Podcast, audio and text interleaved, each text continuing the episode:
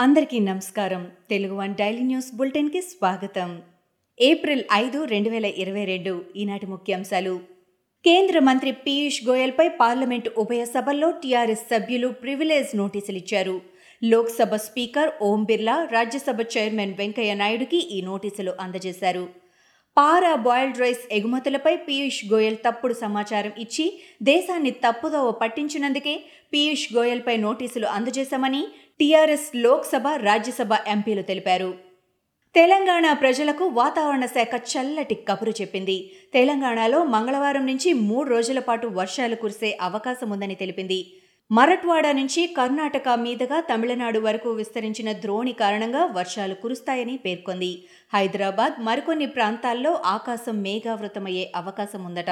నలభై డిగ్రీలకు పైగా ఉష్ణోగ్రతలు నమోదవుతున్న మెదక్ నల్గొండ ఆదిలాబాద్ సహా పదిహేడు జిల్లాలకు వాతావరణ శాఖ ఎల్లో అలర్ట్ జారీ చేసింది.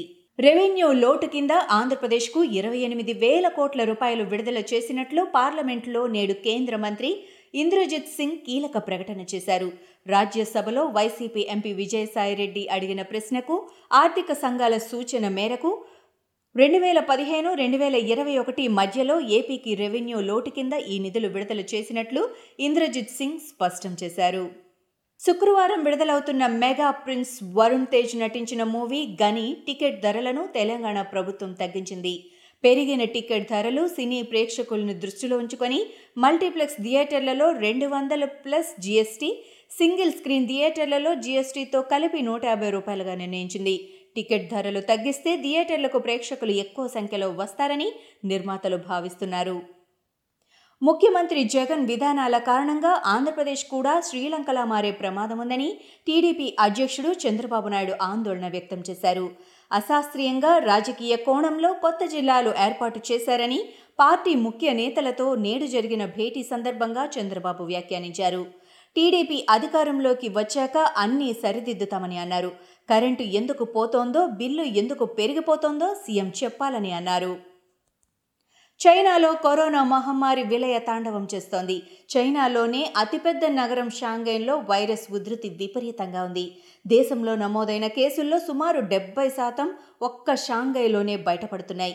వైరస్ వ్యాప్తి నిరోధానికి డ్రాగన్ కంట్రీ టెస్టుల సంఖ్య పెంచడంతో పాటు భారీ ఎత్తున ఆరోగ్య కార్యకర్తలు సైన్యాన్ని రంగంలోకి దింపింది. హైదరాబాద్లో సంచలనం రేపిన రాడిసన్ పబ్ కేసులో కేంద్ర మాజీ మంత్రి రేణుకా చౌదరి అల్లుడు కిరణ్ రాజ్ పేరును ఏ ఫోర్ నిందితుడిగా పోలీసులు చేర్చారు.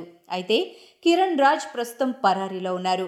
రేణుకా చౌదరి కుమార్తె తేజస్విని భర్త కిరణ్ రాజ్. ఈ కేసులో ఏ వన్ ఏ టూలుగా అనిల్ అభిషేక్లను పోలీసులు అరెస్టు చేసి చెంచల్గూడ జైలుకు తరలించగా ఏ త్రీ అర్జున్ వీరమాచినేని కూడా పరారీలో ఉన్నాడు. తీవ్ర ఆర్థిక సంక్షోభంలో కూరుకుపోయి విపత్కర పరిస్థితుల్లో ఉన్న శ్రీలంకను రక్షించండి అంటూ భారత ప్రధాని నరేంద్ర మోడీకి ఆ దేశ ప్రతిపక్ష నేత సజిత్ ప్రేమదాస ఓ లేఖలో విజ్ఞప్తి చేశారు. మా మాతృభూమిని రక్షించండి ఆదుకోండి అంటూ ప్రేమదాస తన లేఖలో ప్రాధేయపడ్డారు. ప్రధాని మహిందర్ రాజపక్స తప్ప ఆయన కేబినెట్లోని మంత్రులంతా రాజీనామా చేశారు. ఆంధ్రప్రదేశ్లో సోమవారం కొత్తగా ఏర్పాటు చేసిన జిల్లాల్లో భూముల మార్కెట్ విలువలు సవరించేందుకు ప్రభుత్వం ఉత్తర్వులు జారీ చేసింది. కొత్తగా ఏర్పడిన జిల్లాలు జిల్లా కేంద్రాల సమీప ప్రాంతాల్లోని భూముల విలువను ఈ నెల ఆరు నుంచి సవరించాలని రాష్ట్ర ప్రభుత్వ ఆదేశాలు జారీ చేసింది. పెరిగిన మార్కెట్ విలువకు అనుగుణంగా రిజిస్ట్రేషన్ ఛార్జీలు కూడా పెరుగుతాయి. రాయలసీమ ఎత్తిపోతల ప్రాజెక్టుకు పూర్తిగా పర్యావరణ అనుమతులు ఇవ్వలేదని కేంద్రం నేడు స్పష్టం చేసింది. వైసీపీ ఎంపీ మాధవి అడిగిన ప్రశ్నకు రాతపూర్వక సమాధానమిస్తూ కేంద్ర పర్యావరణ శాఖ మంత్రి అశ్విని కుమార్ చౌబే ఈ విషయం తెలిపారు. ప్రస్తుత పరిస్థితుల్లో సవరణలు కోరుతూ కేంద్ర ప్రభుత్వానికి ఏపీ సీఎం జగన్ నుంచి మూడు లేఖలు వచ్చాయని అన్నారు. వాటిలో నాలుగు అంశాలపై వివరణ ఇవ్వాలని ఏపీకి తిరిగి రెండు లేఖలు రాశామని చౌబే చెప్పారు.